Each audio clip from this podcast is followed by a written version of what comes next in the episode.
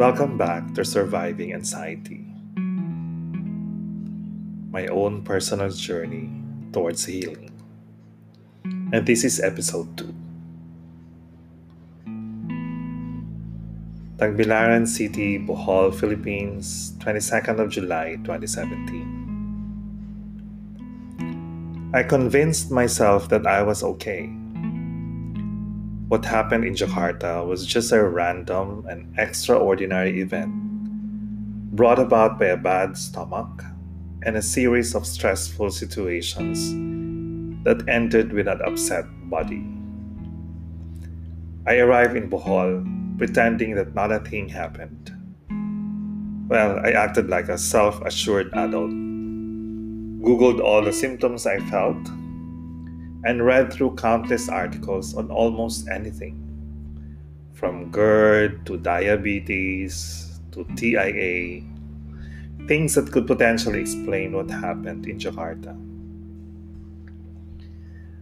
I subjected myself to a series of blood tests, which, by the way, I ordered on my own and saw that my results are within the normal range.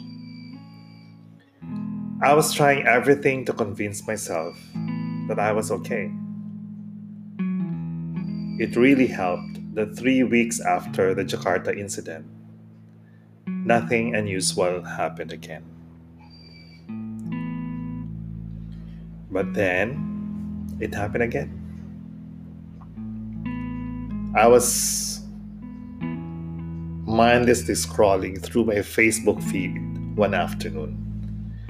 And as people these days share anything on the platform, I saw that one of my friend's husband, James, was rushed to the hospital. James was driving from work and felt the numbness of his left body. He stopped at a gasoline station at the side of the road and dialed Tina, his wife. The next thing he knew, he was uh, he was uh, in the emergency room of the hospital. James was lucky. He was able to stop his car and call his wife, who was doing her groceries two blocks away. James had a stroke. As I read through the post and the many comments wishing James well, I felt a sense of numbness in my left leg. My heart beat faster. I was sweating all over. My body was practically mimicking what I have read from the Facebook post I just saw. And I panicked. I read from somewhere that deep breathing can work wonders. So I took one in, then out. In and out. In and out. In and out. For a minute or two, I was gasping for air. I didn't feel tightness on my chest, so I reckoned this couldn't be a heart attack. I raised both arms, remembering Pam's instructions at that episode in Jakarta.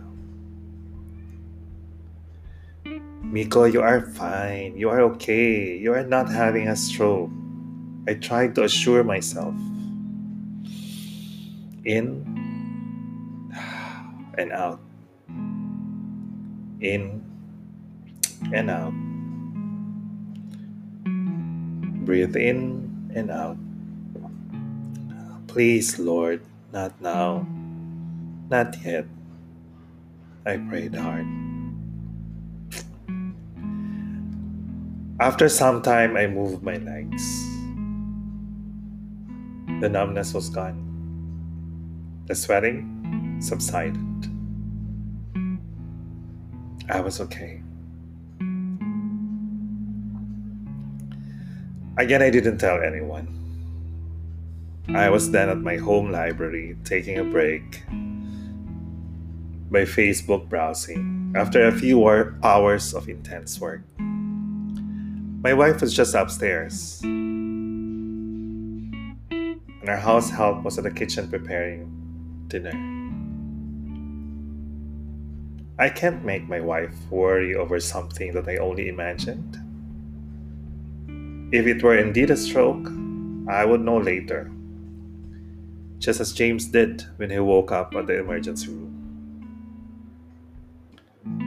You know, I had self doubts. Was I just imagining things, or was it real?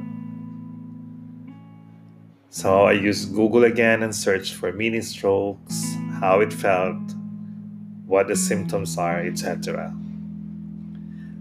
I became intensely worried, especially when I read that there are such things as silent stroke. Right there and then, I decided to see a cardiologist the, fol- the following day. When my wife asked why, I just said, It's about time. I'm already 42. I was ordered to take a series of tests. I have not had a full check for a year, so I decided to have a thorough checkup.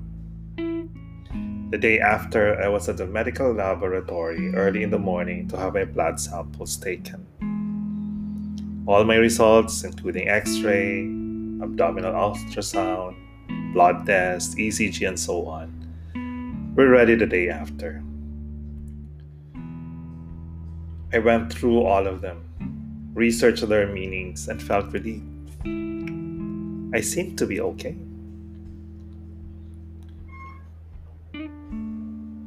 When I was in the line for my doctor's appointment, I was anxious. The receptionist, the receptionist asked me to approach her, her and took my temperature and blood pressure. My temperature was okay, my blood rush pressure was relatively high at, all, at around 140 over 90. When I saw the doctor, he was calm. He told me stories and told me to relax. He retook my BP and it went down to 120 over 80. He told me of my risks and advised me to take some medications. I asked him if my risk of a heart attack or stroke is high. He told me that based on my results and his overall assessment, it's relatively low. I was relieved but was worried at the same time. If I was okay, so what then was that feeling three days ago? Maybe I was just tired, I told myself. Perhaps that was just, an isolated case again. A relative said that it must only be kabuhi. That's a local term that does not have an exact English translation, but something related to the gut. She told me to go to a local healer, but I didn't bother.